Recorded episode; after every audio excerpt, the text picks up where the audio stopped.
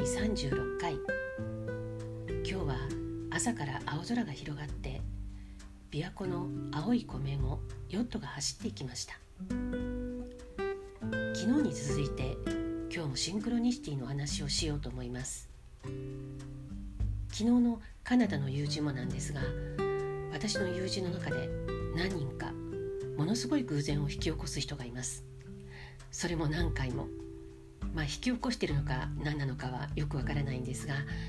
その代表格が広島の中学高校時代の同級生です。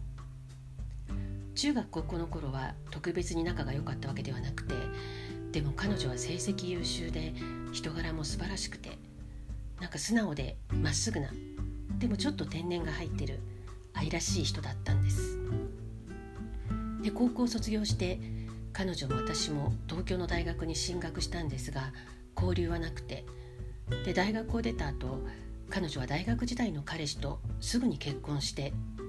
ご主人の転勤で名古屋にいるって友人を通して聞いてました。私は東京で就職したわけですがその後20代半ば頃だったかな。大学時代の友人が変な自己啓発セミナーにはまっていてでそれやめた方がいいよってアドバイスしてたんですけれどそこのセミナーから友達を一人紹介しなさいと言われたとかで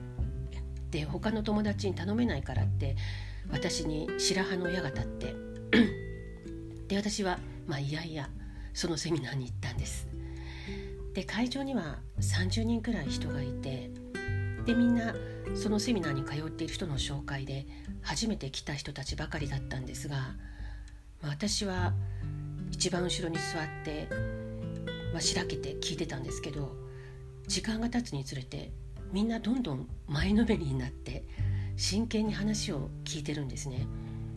であやばいなって思って私は見てたんですがふと横を見るともう一人私と同じようにつまらなそうな感じで聞いてる人がいてそれがなんとその広島の同級生だったんです。なのでセミナーが終わった途端に声をかけて2人で広島弁で盛り上がってさっさと会場出たんですけど彼女もやっぱりセミナーにはまっている友達に紹介されて仕方がないから来たんだって言ってました。で旦那さんの転勤が終わってもう東京に戻ってるんだっていうので、まあ、その後改めて会ったりして。だけどその頃また私がフランスに留学したりとかで気が付いたらまた疎遠になってたんです。でフランス留学から帰ってきて私はとりあえず大手町の会社に勤めていたんですが前から夢だった転職のチャンスが巡ってきていよいよ面接っていう日がやってきて、まあ、夕方の約束だったんですけど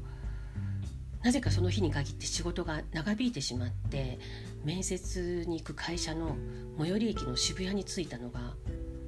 もう遅くってもう面接の時間に間に合いそうになかったので当時はまだ携帯電話もない時代だったんで渋谷駅の公衆電話から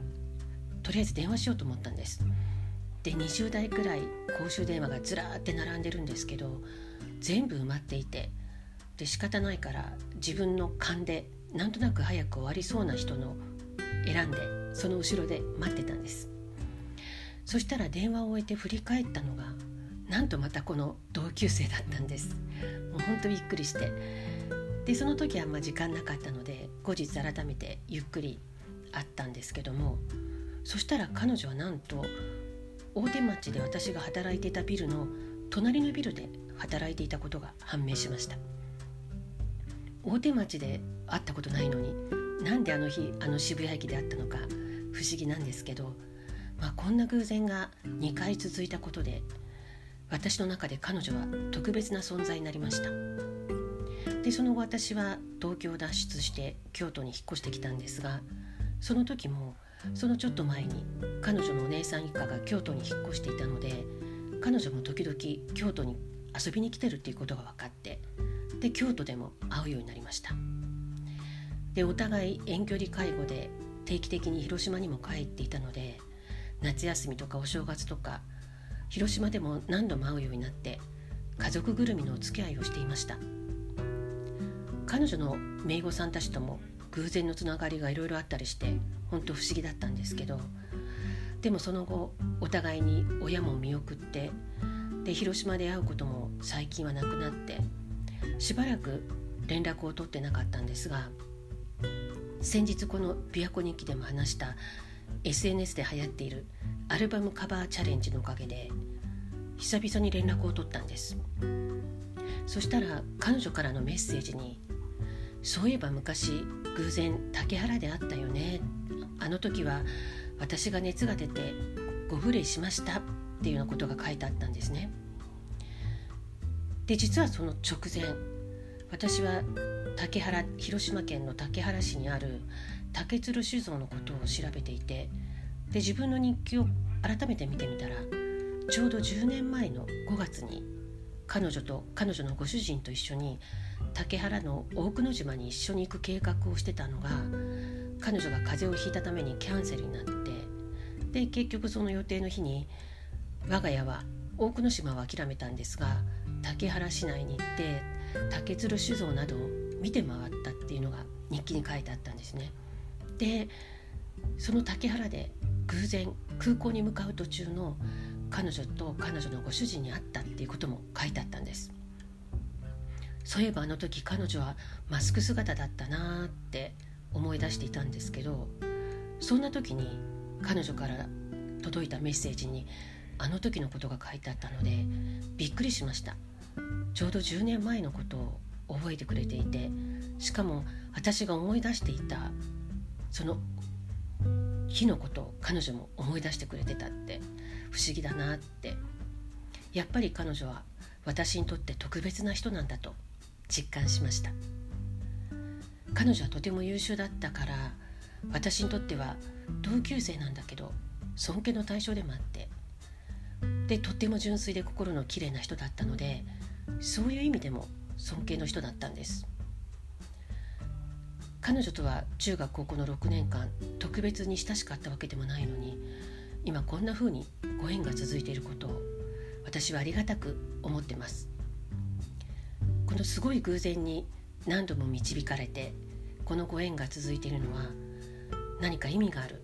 特別なことなんじゃないかと感じます。もしこれが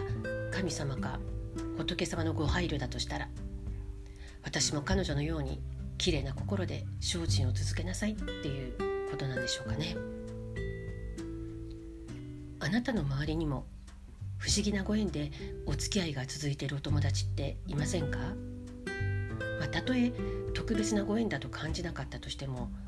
なんだかんだお付き合いが続いている人とはきっと何か意味があって出会っているのかもしれません。この世に偶然はないのですっていうセリフがありましたけどでも本当にそうかもしれないですよね。自分の周りの人たちとどうして出会ったのかこの出会いにどういう意味があるのか考えてみたら面白いかもしれません。周りの人みんなに感謝したくなるかもしれませんね。鳩宗敦子でした。